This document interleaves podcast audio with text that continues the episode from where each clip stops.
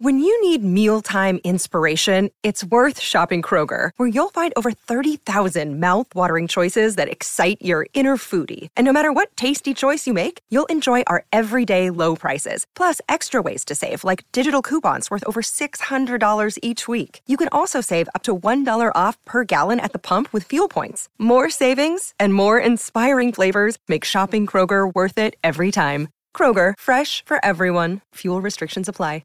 Another day is here, and you're ready for it. What to wear? Check. Breakfast, lunch, and dinner? Check. Planning for what's next and how to save for it? That's where Bank of America can help. For your financial to-dos, Bank of America has experts ready to help get you closer to your goals. Get started at one of our local financial centers or 24-7 in our mobile banking app. Find a location near you at bankofamerica.com slash talk to us. What would you like the power to do?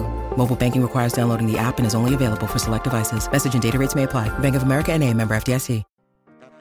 Hi, everybody. This is the Cricket Badger podcast. Each badger marks the track with its own scent. His black legs are short but very powerful for digging. The name badger probably comes from the French word bêcher, meaning digger.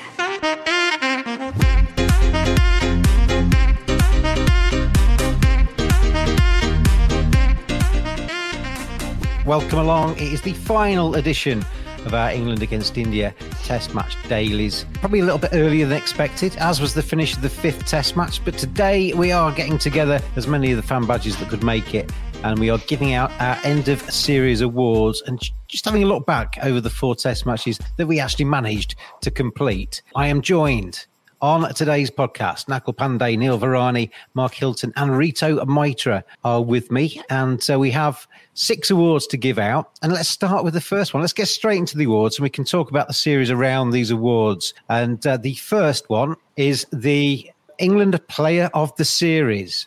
Now, I have to say, usually we go for four nominations. Today, I struggled to put it out to three, and I think sums up where England were in this series. Excuse me. But the nominations, gentlemen, are Joe Root, Jimmy Anderson, and Ollie Robinson. And the winner is Joe Root. Surprise, surprise, surprise. Nakul Pande, come in, come in and talk to me. England player of the series. That was about as landslidey a vote, I think, from you badges as we could possibly get. Yeah, it's like um, you know the Re- Lord of the Rings: Return of the King sweeping the Oscars and winning in every single category that it's that it's nominated in. Yeah, Joe Root was was head and shoulders the best best batter in the series on both sides um, for for mine and anyone else's money as it, as it as it turns out. You know his Well, run of we'll, we'll, hundred. fi- we'll find out if you're right, actually, in a few categories' time. But uh, his run of hundreds eventually came to an end in the in in the fourth test. He looked absolutely magnificent uh, at, at Trent Bridge, at, at Lords, and at, and at Headingley. Rarely have I seen someone look so in control for so long uh, in against a good attack, uh, particularly as other batters on both sides to some extent, particularly England were struggling to were struggling to score. He was not only surviving but but scoring runs all around the wicket, and you could tell it became very obvious uh, just how much he was he was dominating, how much he was in India's thoughts. At pretty much every stage of the of any innings, the field to him was completely different to the field from everybody else. Where you wouldn't have as many slips, you wouldn't have as many close catches. You'd have boundary riders, particularly on the offside. They tried with the with the deep third very fine. They tried it with the deep third quite wide. They tried with the backward point. They tried with the backward point and the deep third, and, Well, and cutting off, said- cutting off cover points. There's a reason for that, Nakul, and it's got to be said all the way through Sri Lanka, India away, this home series against India. Joe Root's been playing a different test match. You know, the England batsmen have been going out struggling and, and struggling to find form and runs, and Joe Root's just been incredible. Yeah, and he's got this ability to play off the back foot to good length deliveries, which very few other players have. Which means that he's got so many more scoring options. Uh, he is not, and and that means that, and then when you do pitch up full, he's he's happy to drive you. So he was getting deliveries that might look shorter. He, you know, the the ball didn't seem to be doing as much to to him at times, uh, and it took some some really really good bowling on the few occasions that he did get out for for under hundred or under a significant score. It took some really good bowling from Jasprit Bumrah and then some slightly lucky bowling from Shardul Thakur at uh, times. Uh, that that root Bumrah battle was fantastic throughout the Yeah. throughout the whole series, and it again signs of signs beyond just the numbers of, of how much Joe Root was ahead of everybody else. That Jasprit Bumrah was the only bowler who could contain him. Joe Root was the only batter against whom Jasprit who did who looked comfortable against Jasprit Bumrah at most points in the in the series. I, I was there at Trent Bridge uh, for his for his hundred for his first hundred of the series, and it was an absolute delight to watch. And I think in terms of not necessarily in terms of impact on the match, but certainly in terms of control, I think it got better and better through Lords and Headingley. It was it was magnificent. Yeah, I mean, just just the stats themselves: 564 runs, 94 average, three centuries. Just incredible performance, Neil, wasn't it? I mean, you you would have been supporting India, hoping they could nick out Joe Root early, and that very rarely happened. Yeah, and I think we've seen we've seen players play beautifully um, in the odd Test match before, but Root through the series, in fact, through this year, has reached that plane where he's doing it consistently across the series. And that's what really sort of elevates the true greats. Um, they completely dominate for a long period of time. And captains just don't know what to do. Um, I think we saw it from Smith a couple of times over the last five years, from Kohli two or three years ago, but no one no one comes close to him. And and apart from Bumrah, who again seems to be back towards the top of his game, the only it took until the fourth test for Virat to figure out Bowl. He's the most innocuous of the five bowlers, and Joe Root maybe will lose just that tiny bit of concentration, which he did at Trent Bridge when he uh, when he got out in the first innings, and um, he definitely seemed to just relax a little, and that's how he ended up uh, just sort of gliding the ball onto his stumps uh, um, at at the oval. His concentration otherwise was absolutely perfect, and he just didn't make mistakes. There weren't chances. It, it wasn't one of those where he was getting dropped once or twice. Yeah. He just didn't give chances at all.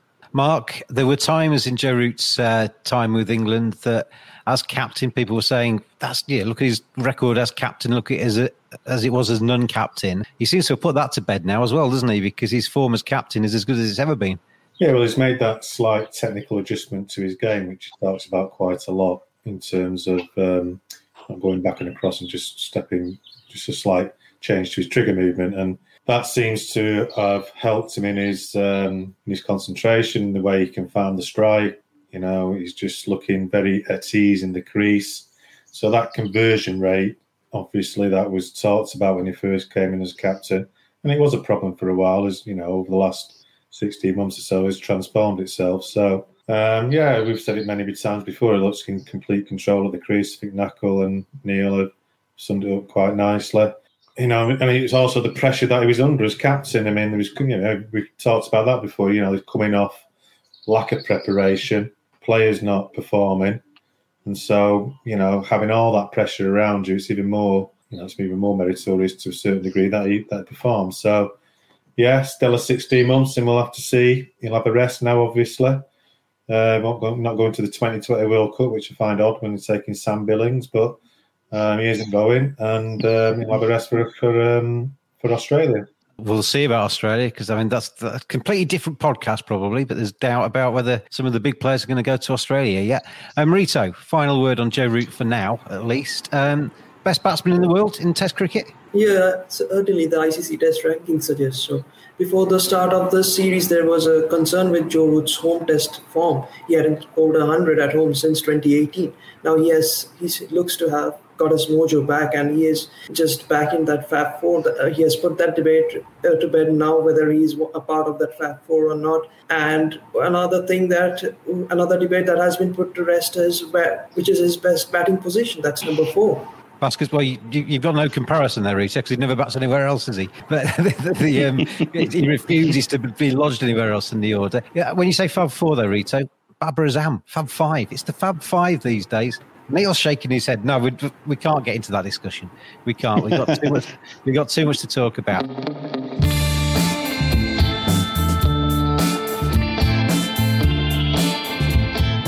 Badgers are furry creatures. 85% of women badgers think bad grooming is a major turn off. 80% of women badgers think men should trim below the belt. 89% of men think good grooming is essential to their professional success. Don't just dismiss it out of hand. Get on there, manscaped.com. Check out their great range of male grooming accessories. Hygiene, appearance, attractiveness, confidence. Simply go to manscaped.com quote the discount code BADGER. You get 20% off, you get free shipping, and you get some seriously quality equipment. Manscaped.com. Together, we save balls.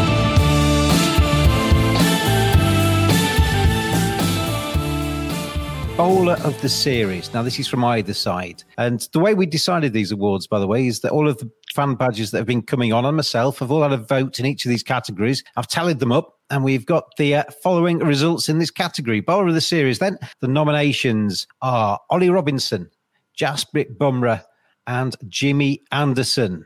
Drum roll, please. And the winner is Jasprit Bumrah. Rito, let's come back to you first that was quite a solid vote for Jasprit Bumrah. Very few votes elsewhere. Um, Ollie Robinson got a couple of mentions for his uh, stellar efforts in his first English summer, but Jasprit Bumrah was just quality, wasn't he? Yeah, he was. There was a bit of criticism of him. He he just looked didn't look ready for that uh, World Test Championship final, and the Indian fans were very disappointed with his performance. But come into this Test match, he has just put all those criticism to bed again. He looked a class apart when all the Indian bowlers looked flat. Bumrah provided that point of preference. He bowled at good pace and he, all with those toe crushing Yorkers and those in swinging balls. The England batsmen didn't have a lot of answers apart from Joe Root. Mark, when we talk about the, the best all round bowler in the world um, across all formats, white ball, red ball, I think of Jofra Archer. I th- in, the, in the pace department, I'm talking about. I think of Jofra Archer, Kagiso Rabada, and Jasprit Bumrah. But I think on these on the evidence of what we've seen over the last year in Test cricket, Jasprit Bumrah is possibly even noses ahead in that race now. He's possibly number one. I think so. I think he's the you know the best pace bowler in the world at the moment.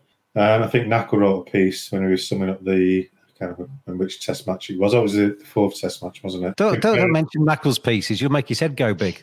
Well, comparing him to Waqar Younis and um, you know the Yorkers he was bowling, and you know to and he is the closest that we've seen to Waqar Younis in the execution of that that particular skill. I think in Test match cricket uh, since Waqar um, was on the stage. Certainly when certainly that those deliveries in the fourth Test. So. Um, so I think he is the all right. I mean, it's, it's such a peculiar action as well. Every time I watch him, I kind of think, how does he manage to? Because you know, it goes against any textbook kind of hmm. description of a fast bowler, really. You know, how does he manage to generate that pace and hostility of that kind of almost kind of weird rocking horse type of Kind of, it comes back to when he was a kid. I think he had the constraints of the size of his backyard or back garden, didn't he? Oh, yeah, uh, well, it shows how environment can play a part in people's lives in all different types of ways. But for me, he's he's definitely in all conditions the best fast bowler in the world at the moment, in my opinion. Jasprit took 18 wickets in this series in the four matches played, average of 20.83, um, best bowling in a match of nine for 110, and uh, the one five for the five for 64, Neil. And when he was on, England always had a problem, didn't they? Yeah, absolutely. I mean, the number of wickets is probably a little bit lower than you'd expect given the quality of his bowling, but that actually speaks more to how much the Indian team bowled as a team um, and there was a fairly wide spread across uh, across the board. But it was it was those clutch moments when you needed something to happen to to make a breakthrough. Um, then he was the person you could you could turn to, and you know he's uh, he's the king of the currents. Really, he was the one who made things happen. Um, he bowled an absolutely ridiculous ball to Ollie Robinson at Lords when Robinson and Buttler seem to be kind of dragging England to uh, to a draw. Um, the balls to uh, to Pope, to Bairstow, and to uh, and to Joe Root, the Yorker against Joe Root. It took someone of Joe Root's skill in Joe Root's form as he is at the moment to somehow keep that ball out. It was better than uh, the balls to Pope and uh, and to Bairstow, um, and it really took um, someone who was having an absolute worldie themselves to, to keep that out. When it mattered, Jasprit Bumrah turned up and took wickets which uh, which won India games. And I think that's the real difference um, in this series between Anderson and Robinson and Bumrah. It's that Bumrah's wickets, Bumrah's moments led to uh, led to wins. And I, I can see what Neil's saying there, Nakul. I mean, you look at the, the wickets taken in the series 18 for Jasprit, 21 for Ollie Robinson, Jimmy Anderson with 15. And they all had their moments, obviously, as the summer went through. But as Neil says, Jasprit, Virat threw him the ball and tended to be when they, when they needed a wicket, when they needed something to change, Jasprit Bumrah delivered. Yeah, you mentioned when he was on that England found it hard. He wasn't off really at any point in this series, I don't think. Um, He's very rarely off full stop, isn't he? Really, it is. It is. It is pretty remarkable. I mean, there were people saying before he made his Test debut in 2018 that you know he'd only be a white ball player and he wouldn't be able to adjust. But one of the one of the things I find most amazing about Jasprit Bumrah, oh, not amazing is probably the wrong word, but most impressive about Bumrah is how quickly he learns and how quickly he adds to to his game. Um, he back think back to 2018. Uh, he was mostly bringing the ball into the right hander, and then has this outswinger that he's been working on, brings it out for the first time ever in in I think in international cricket, certainly in, in Test cricket, and absolutely nails it first up to, to Keaton Jennings. He has developed his Yorker. He's now got he's got bringing out that off cutter in Test matches, and that ball he got to to Robinson. I was there on that final day at, at Lords, and uh, it took a few replays to work out exactly what he'd done watching it live. Um, that, that's how good it was. That that skiddy bouncer which he uses every now and again. He was getting life out of some pitches that weren't at times all that helpful to to seamers, and then reverse swing, which I don't think he's ever had the opportunity to bowl in Test cricket before because of the pitches he's been he's been playing on. He doesn't play very much at home, where in India, where reverse swing can be a, a factor, and you certainly don't get it in limited overs cricket. But he controlled it beautifully. Um, and thank you, Mark, for plugging my piece, so I didn't have to. Um, uh, but it, it would just it it was the sometimes a comparison or a or a hook for a, for a piece or for a bowling spell screams out at you, and that's exactly what that what that spell on that final on that final day at the I've, at the I've just seen the fiver Nakul just drop from your box into into Mark's there. Yeah. mentioned at the at the had I ever, had I got paid anything for that piece, Mark would have been on a percentage. But as it was, you can have your ten percent of nothing. Um, but uh, but it was the obvious it was the obvious comparison, and uh, that that spell of um, that spell of two for six in in six overs completely turned the game on its head. Uh, but I, I'm, I'm going back to your the the question about the match winning spells. I think it's Anderson and Robinson felt like they were carrying the England attack to some extent. And Woakes bowled very well, I think, in the in the last Test match that in the in the fourth Test match, but there wasn't at times the support. there always was for for Bumrah. Someone stood up at uh, pretty much every time. It really Ishant Sharma in the third Test was the only genuinely bad performance by an Indian bowler. Uh, so I think that helped. Um, he wasn't having to create all of the pressure by himself. He wasn't having to both be a holding bowler and a and and a wicket taker. But so he was able to just create this pressure and create this sense that you give him the ball and, and he's going to he's going to get a wicket or he's going to make things very difficult or he's going to get a wicket for someone at the at the other end and he's using every single skill in the in, in the book. I mean, in terms of the best bowler in the world, I mean, in Test cricket, you can make a case for Anderson, you can make a case for Patrick Cummins, you can make a case for Josh Hazlewood at his uh, his best. But I think if you go all format, uh, I don't think there is anybody to touch Jasprit Bumrah right now. He, he he's that good, and he's got another three, four years, maybe more, uh, at, at, the peak of his at the peak of his powers. I mean, he's only what twenty seven years old. Um, he talked about. Uh, I watched his interview with Dinesh Karthik that he did. Uh, mm. as, a, as a long. He came across really well in that, didn't he? He always comes across well. He's yeah. clearly someone who thinks a lot about his about his cricket and about his bowling, and um, loves fast bowling as a, as an art form. Uh, and he talked about um, how he's never bothered changing his run up because it's never caused anything to go wrong for him. And he tried lengthening his run up, and he was bowling the same pace anyway. So mm. why bother wasting the energy? Uh, he he talked about how he put a little bit too much on himself in terms of wanting to be the man to make the outcome happen in the World Test Championship final, and he just managed to relax a little bit and uh, concentrate on his skills. I mean, it sounds like kind of it can sound that kind of boring stuff that athletes talk about about processes and, and all of this stuff, but I think but it, it just showed that how how good just just with Bumrah bowling normally is, and he didn't really have to have to go for maximum pace at any point in in this series because he is such a skillful bowler uh, as well. It's just a it's just such a shame that we didn't manage to get Bumrah and Archer into this series at the same time. So I think that would have been would have been joyous to to watch. But um, yeah, Jasprit Bumrah in a series where the standard seam bowling was excellent by and large, or at least very good. He he he got my vote, and really, when I was thinking about it, it wasn't that close. You are listening to the Cricket Badger podcast. Let's move on to the uh, next category. India's Player of the Series is the next one we're going to have a look at. The nominations for this award Shardul Thakur, Rohit Sharma, and Jasprit Bumrah back in contention as well. And the winner of the India Player of the Series, voted for by the Badgers, is Rohit Sharma. Rito, let's bring you back in. Rohit Sharma got his maiden Test century overseas in this uh, in this Test series, and I thought was absolutely superb at the top of the order. You know, he was having Jimmy Anderson moving the ball, the new ball. He had Ollie Robinson at the other end bowling very nicely. But Rohit Sharma tended to stand stand firm and stand tall. Yes, absolutely. He has been a fantastic white ball opener for the last seven, eight years now. Why didn't he just back up those performances in the test arena? We didn't know.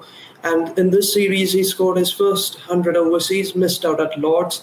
With the series on the line at the Oval, India under a bit of pressure, he he played a superb innings and scored the, his maiden 100 uh, overseas. And also, uh, in the middle of the series, there was a bit of concern with him getting out, hooking to balls, uh, short deliveries. Now, he walked on that in, in the, during the series and just issued that. That's a sign of a truly class player. Yeah, 368 runs for uh, Rohit in this series, high score of 127, that maiden overseas century, an average of 52.57 mark. And England would pay quite a lot of money to have him, wouldn't they?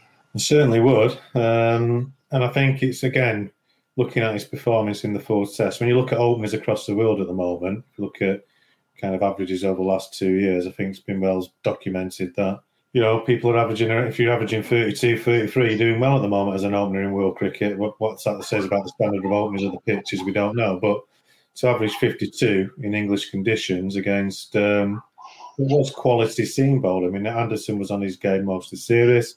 Ollie, Ollie Robinson was a revelation. You know, he scored the century at, uh, at the Oval when Woakes was back in the side. So, yeah, I mean, that century at the Oval in difficult conditions was – I watched it all on the TV. It was an it was a superb knock. Hmm. Um, you know, as technically as um, as well as mentally. So and he, he never looks flustered either. He's in his stride. I mean, the guy's thirty four. I mean, I'm, I'm, amazed that he's that he's had such a poor record away from home.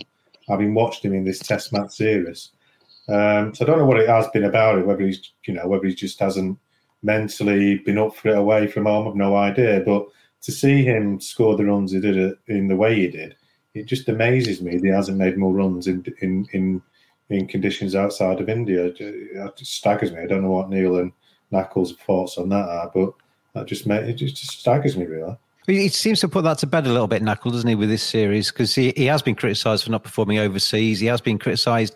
Yeah, a lot of people have classed him as a white ball player that can't quite crack it at test level, um, you know, particularly overseas. But he, he, has gone a long way to addressing that by the looks of it. I mean, he's looked good throughout this uh, throughout this tour of England, including the World Test Championship final. Just watching him bat and watching how well he was able to put into place what his clear game plan was, which was to be much more circumspect about what he played at. He was very happy to leave the ball. He wasn't remotely flustered by the fact that if you look at this series, he scored what 0.8 of a run and over slower than than his career strike rate, um, and he wasn't remotely bothered by that by that fact. He was very happy to to soak up that pressure and to and to not drive too much outside of the off stump, and knowing that he would get his chances uh, later on. He's had a strange Test career, Rohit Sharma. Really, he was very in and out of the side as a as a middle order player. wasn't able to find a way into the team for for a long time, for a lot longer than people thought. Never quite took his chances, and then as an opener, just the vagaries of the schedule meant that he didn't play that much away from home for uh, for a long period of time. And then, you know, he had a run of, you know, there was that series in India uh, when England tour, but then he's been almost exclusively away from home uh, ever mm. since. Uh, it, you know, it's a measure of how of how important it is uh, to India that he that he's there. That you know he was he as soon as he was fit in Australia, he came back in, and the side looked uh, much more solid as a as a result. Even when he's not been scoring. You know, we get the sense that this has been coming throughout the throughout the series, and it also it isn't just Rohit Sharma; it's what he and KL Rahul were able to do together at the yeah. at the at the top of the oh, order. That, that, that opening partnership was was huge. And Neil, the the one one thing with Rohit was that sometimes he got criticised for getting very pretty twenties and thirties. We've heard that before with England's middle order at times, but um, couldn't actually kick on and get the big score. I saw a lot of Indian fans bemoan, berating him for that fact, but he's a joy to watch as well, isn't he? He's just a ter- I mean, he's one of my favourite batsmen to watch, and when he's playing like he has done. And as Nakul says, you know, patience, and he looks like he was actually reveling in the fact that he was being stubborn in this series. It's yeah, terrific combination. The patience is the thing that's new for me. Um, I think the Rohit that um, I'm used to seeing away from home tends to get caught in the slips quite a lot, playing shots that he doesn't need to. But this series, his judgment outside his off stump and his his happiness to not play a shot hmm. has been completely different. Just a couple of falls down to deep, down to final leg, weren't they? That kind of let him down a little bit. But apart from that, yeah, I mean that's that's muscle memory, isn't it? Yeah. is probably the best puller uh, of the ball since Ricky Ponting, um, but he's so used to playing it in white ball cricket that when the ball uh, doesn't come quite as straight, quite as true, he can't uh, trust the bounce quite as much. The muscle memory still makes him play the shot, but he doesn't catch it quite sweetly. Hmm. Um, I think I think some batsmen are just instinctive pullers and hookers as well. I mean, I know I know when I've played at my very substandard level, whenever the ball's been up around my nose, I just can't help myself. I have to have a dart at it, and I think Rohit's got a little bit of me in him. Well, yeah. no, actually, actually, no, no, no, no, he hasn't. He hasn't.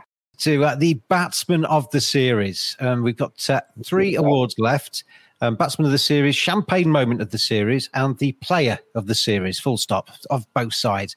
The batsman of this series, the nominations are the aforementioned Rohit Sharma, the aforementioned Joe Root, and the occasionally mentioned KL Rahul. And the winner is Joseph Edward Root. He's pipped Rohit Sharma to the crown of batsman of the series. We've already spoken about Rooty for uh, uh, ten, first 10 minutes of this podcast, but very quickly, um, Mark, one thing with, with Roots, that pressure, and the same way that Rohit had it, really, because Rohit was opening the innings knowing that three, four, five in the order were not being particularly productive for much of that series. Joe Root knew that one to three and then five to 11 weren't being particularly productive in the series. Yeah, yeah. I mean, obviously, the bar is very low, uh, below what Joe was performing at, and it's a good job he did perform until obviously Hamid came in the side and had a couple of decent opening partnerships, and Malan made him look um, a little bit uh, more solid as well for a while. But yeah, as we said, as we said all through the series, you know, everything else collapsing around him and coming in at ten for two and all this carry on and um, you know getting hundreds and losing test matches and then having to save them and yeah, I mean it's been um, and you know, not only that, he's been to India where he scored runs and and then mm. they got the 200, won the Test match, but then they lost the series again. Um, so he's been scoring lots of runs in vain, if you like, in terms of winning Test series. That must, that must be so frustrating. Must it? It? So it's like mentally challenging, yeah. isn't it? I go out and get 100, but we're going to lose, so we ain't going to win, and it's kind of got to do it again and again and again. He must feel, Rito, that he's banging his head against a brick wall at times because the occasions, as Mark says, where he's actually walked off with the century in a winning cause have been maybe twice um, over the winter. Well, obviously in Sri Lanka he did, did quite nicely, but you often hear sportsmen, cricketers saying it doesn't really matter what I've got as long as we win. Well, Joe Root's not really had the second part of that equation very often, has he? Yeah, that has been partly due to other England batsmen not contributing. Only Joe Root has been on another level. And you know, there was a stat that until the Lord's Test, that England hadn't lost a Test match in which Joe Root had scored a century. But uh, due to him having a very poor uh, hour before lunch on that final day, England lost that game, and he can only blame himself as a captain. And the, the only match where he missed out on a hundred in the series is where Jos Buttler was on patent, and that's why England was so keen to get him back into the team for that fifth Test match. Rito's got a great big stirring spoon when he, he, he like grins at me when he says the word name Jos Buttler. Nakul, comparing the two captains in this series, you've got Joe Root who's smashing out runs left, right, and centre, and not being able to get a winning side together, and Virat Kohli who's struggled by his high standards throughout the series and had a winnings team. You know, they, they must be looking at each other thinking, I wish I could have your runs or I wish I could have your side. Yeah, although, again, I'm not entirely, sh- I don't think Virat Kohli would trade the runs for the wins. I don't think many players would. It just doesn't. I mean, I mean these to have both these together. pe- I oh, mean oh, yeah, of course. Every, yeah. Everyone wants to be greedy. Uh, obviously, you know, sports people are pathologically competitive and pathologically driven to win. So, of course, you'd, you'd want both. And you know, they've had periods where they've had both. I mean, Virat Kohli's had these series where he's done outrageously well with the bat as an individual in India of one. I think back to when England were in India in 2016 uh, would be would be a good example, and there are others as uh, as well. Uh, And Virat, Virat Kohli, I think, showed the difference between you know a, a world class player in form and a world class player out of form. Virat Kohli was able to score some runs and do okay in this series and look better and better as it went on, but was clearly not was clearly not completely in control of his game. He, he Uh, needed not a fifth test match, um, Nakul, didn't he? Because, he was, as you say, the curve was going upwards, and by the fifth one, he might have been supreme. Maybe I mean there were times in the in the um, in the third and fourth, or certainly the fourth test, where he looked as though he was going to go on and get 100 in both innings. I think uh, both both on both occasions, and that wasn't the only time in the series, um, and not the only time in, the, in this scoreless run. But I mean, Virat Kohli has this. You know, people talk about his intensity and and his and his you know his drive and his passion. And um, I've seen a few slightly over the top pieces about how in the in the in the wake of this uh, sort of defenses of him with India excuse me, um, pulling out of the series.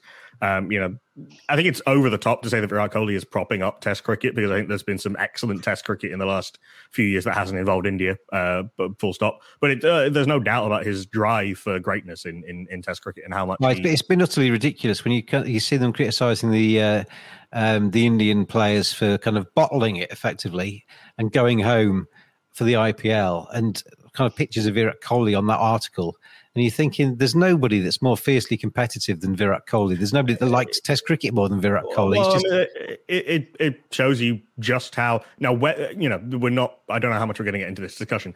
Whether the fears not very much. Not very much. Sure. Whether the fears want to keep this one positive today. Yeah, I know. I, I was when the however whether the fears were justified or not, whether they had a complete logical basis to them, the the panic that went around the Indian dressing room it shows you how severe that was. That it got to that point where this Indian team, led by this Indian captain, were even considering pulling out of a out of a Test series with the chance to win the series outright on the line, which is something that this this team has wanted and would would kind of mark them out as one of the as one of the great Well, they might have done that yet. We don't know because we don't actually know what the score well, is. well, quite, but you know, they they've given up the potential chance to uh, to do that. Um, uh, Joe Root had to do. I had a awful morning on the fifth morning at Lords. Uh, he carried the can for it himself publicly in the press conference. It's never entirely one person's fault. He he took it on the chin and he took the responsibility as as the captain. You know, going down with the ship. I'm sure there were discussions with the bowlers and with the with the team, but that he wasn't able to stop everyone getting carried away, including himself. Uh, Virat Kohli has a Virat Kohli has a really good bowling attack to match the intensity that he carries himself as a person. We've seen other aggressive captains go go go with this with this method of being of trying to be sort of hunting packs and try and be all over the opposition, but it looks hollow and a bit ridiculous when you don't have the bowlers to to back it up. Uh, and he, he he's reveling in the fact that he's got this this group of bowlers now who can do exactly what he what he wants to what he wants them to do. Uh, he had a very good series as a captain, Virat Kohli and Joe Root. I wonder if there's a support group. I wonder if I wonder if he can have a Well, chat a- with a Brian. Lara and Shivnarine Chanderpaul and a few other of these guys, or late period Michael Clarke, or sort of mid period Michael Clarke, I guess. Clearly world class players in a failing team where they're having to do all of the work and score Yeah. all of the runs. I wonder if there's a I wonder if there's a you know a WhatsApp group that they can Well, they, they all get together at Christmas, Nakul, and uh, and talk about it all as they open their presents. Let's move on to the next award. I've not forgotten you, Neil, because I'm going to come to you with the, uh, the after the next one. um, champagne moments of the series. Um, five nominations for this because we had some very wide and varied and uh, and all very valid suggestions for this. Um, Jasprit Bumrah's Yorker to Jonny Bairstow. Shardul Thakur's match, basically. He's two for 50. He's, uh, he's sorry, he's two 50s and his wickets. Um, Rohit's first overseas ton, he's 127. Jimmy Anderson getting out Virat Kohli for a golden duck. And finally, India's second innings bowling at Lords after Virat Kohli's pep talk uh, before they came out. Let's give him 60 overs of hell.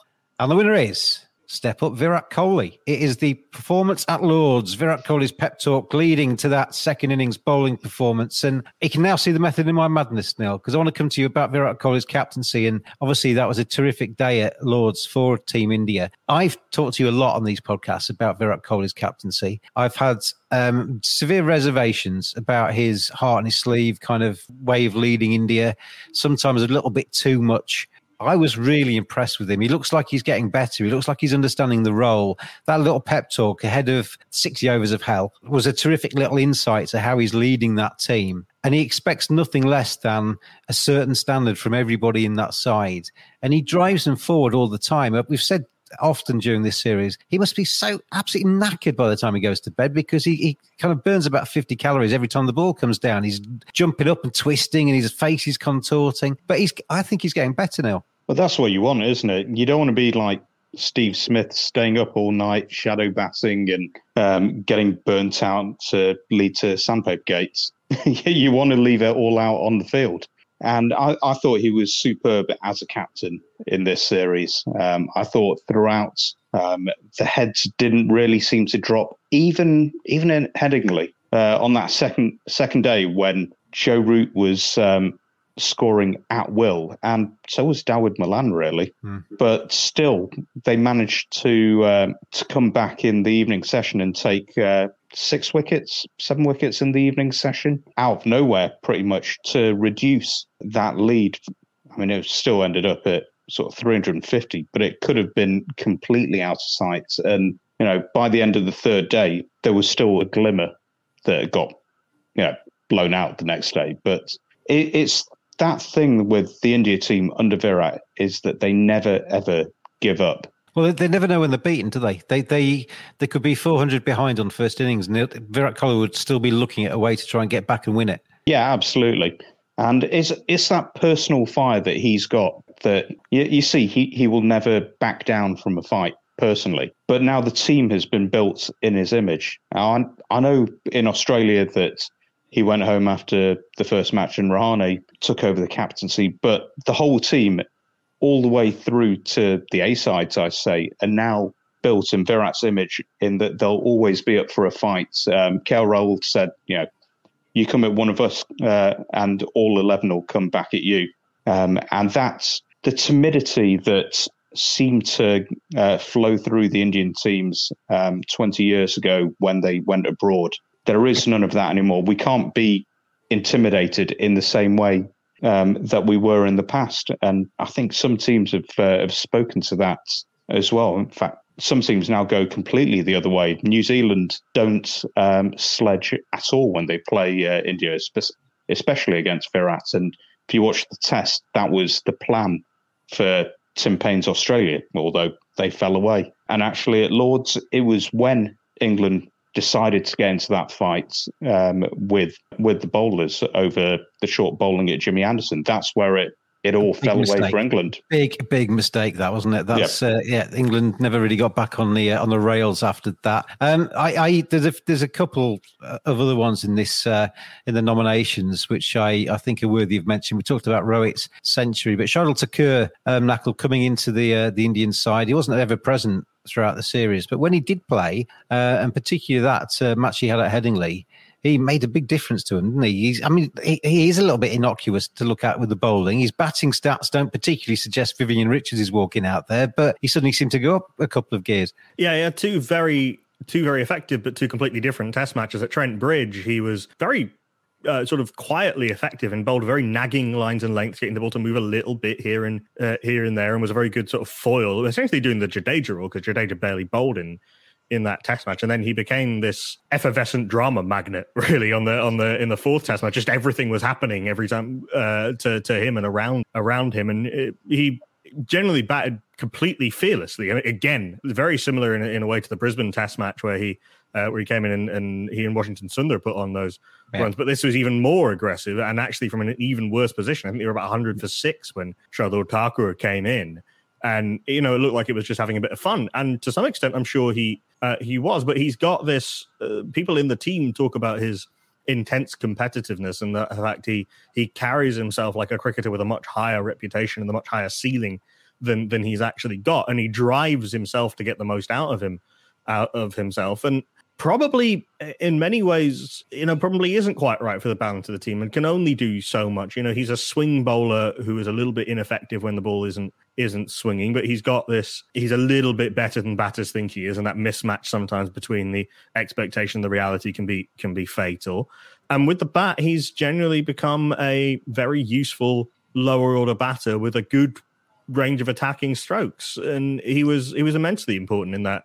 Probably never quite going to get player of the match, and I think Rohit Sharma was quite was rightly. So we talked about that through the Test match, didn't we? And we we both felt that Rohit was probably just ahead of him, despite yeah, the public yeah, clamour yeah. for Shardul. Yeah, and despite the all round performance, you know, in terms of, I don't know in terms of impact or impact against expected impact, as it were, with Shardul Thakur immensely um, important cricket can often be, or sport can often be very much about if you measure it against, you know, the strength of your weakest link. I mean, Shardul Thakur is the weakest probably Rahane really in the series, but in terms of reputation, certainly Shardul Thakur more than held his own in, in that series and was genuinely a lot of fun to watch with the bat. Mm. Um, he came across really, really well when I saw when I saw him interviewed after that match. I thought he came across really well as well. And just go to that Lancastrian down in the bottom right um, about Jimmy Anderson, the ball that got Virat Kohli out for Golden Duck. That was a tremendous over from Jimmy. He started the series off like a house on fire, didn't he, with that spell? And a little bit about that, but also the fact that I, I saw his um, his message the other day to fans saying that he was so sorry that he hadn't, you know, the test hadn't gone ahead and what have you, and he hopes that he will get another chance against India, and he hopes that he'll get another chance to play an international at, at Old Trafford, and that's a bit. I mean, it, it's obviously a ground he loves, and it would be really sad, wouldn't it, to see him hang his boots up on that note at his home ground. Yeah, but I wouldn't read too much in when he says he hopes because the thing that keeps Anderson going is this belief that he's always going to get dropped. So he always says he hopes he's going to be picked for the next Test match, and he hopes to plays, and it's kind of his way of self motivation. So I know a lot of people have read a lot into these kind of comments, thinking he might not play next year and what have you. But I'm pretty confident he'll carry on, and he likes to think he's always on the edge of the side. He's got to perform. And that's why he likes coming back and playing for Lancashire, so he gets wickets, so he get back in the Test match side, which is at least maintains his place. So it would be sad if he ends up in, in as you said, in that no. But I'm 100% certain as long as he's performing, he's not going to retire. Um, if, if he has a bad tour of Australia, that might swing it the other way. But I hope he gets to play at Old Trafford again because he, he loves the club. He's a one club person, uh, all, has been all his life. You know, he's learned, he learned his trade from the coaches at the club. Mike Watkinson was his first coach at Lancashire, coming from Burnley, and he taught him quite taught him all he knew, not all he knew, but certainly the fundamentals of swing bowling. I'm sure he will carry on, and um, I'm sure it won't be a, a last hurrah. Rito, Jimmy, uh, yeah, so much has been said about him. 39 years old now, but he's still got it, isn't he? He's still doing it. You know, as Mark said there, it's almost like he's not going to retire. He's going to have to be either shot or dragged off. Yeah, absolutely. How that fire that he has still got inside himself at 39 years old, it just amazes me as a Jimmy Anderson fan.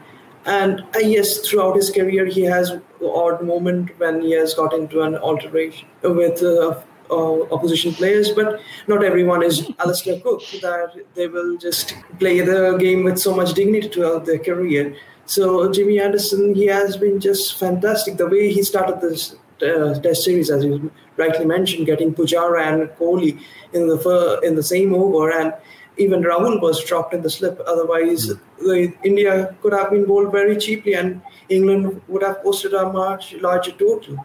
Things, Rito, though, everybody's different, aren't they? You get some people who, if there's a hint of confrontation, they'll, they'll put their head down and probably people would see it as showing dignity and walking away. Other people will take another step further forward, won't they? And maybe Jimmy's one of those. But yeah, it's going to be a, a, sad day when Jimmy Anderson goes, as we've said through this series. There's a legend in front of us. We need to soak him into our retinas and make sure that we re- remember as much as we can of him because he won't be here forever, um, despite the fact that he's trying to be. Jacob and I sent the Badger a message, and now I'm on the podcast with this jingle. If you would like to get in touch with the Cricket Badger podcast, then tweet at cricket underscore badger. Let's move on to our final award then of this gala evening. Um, and thank you everybody for attending. The player of the series, the man of the series, and the nominations are Jasprit Bumrah, Rohit Sharma, Shardul Thakur, and Joseph Edward Root. It kind of tells you everything you need to know. The fact there's three Indian nominations there and uh, one English. And the winner is Rohit Sharma has got the most votes from the fan badges. Joe Root was only just behind him. Jasprit Bumrah was not far away either. But uh, Rohit Sharma is the man that you have voted for to be the man of the series. Didn't get the most runs, but he got important runs, and he certainly gave India a good start in pretty much every single test match. So Rohit Sharma is our man of the series, and that concludes our award ceremony. As I said, 2 1 we don't quite know what that fourth test, that that final test match will be awarded and how it's going to be sorted out. Whether the ICC will have to move into adjudicate. We might even have to do this all again sometime next summer if that's called the fifth test match. But hopefully it'll be a standalone test match and we can cover that in its uh, in isolation. But first of all, thank you very much, Nakul. Thank you, Neil. Thank you, Mark, and thank you, Rito, for your efforts during this series. It's been much appreciated. To all the other fan badges that couldn't make it tonight, thank you to you as well because you've all put in some sterling stints on the podcast.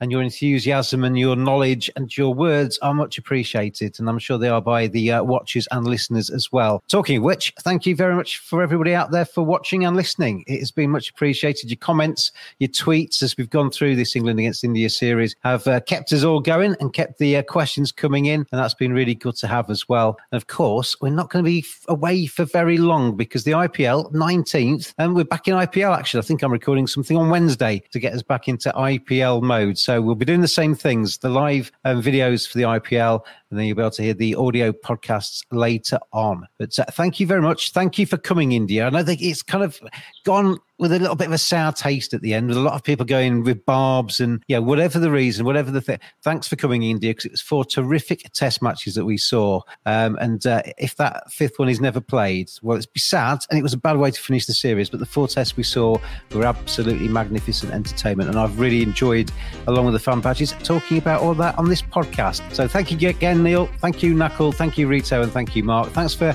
watching and listening, everybody. I've been James the Cricket Badger, and we'll see you in IPL mode very soon indeed. See you then.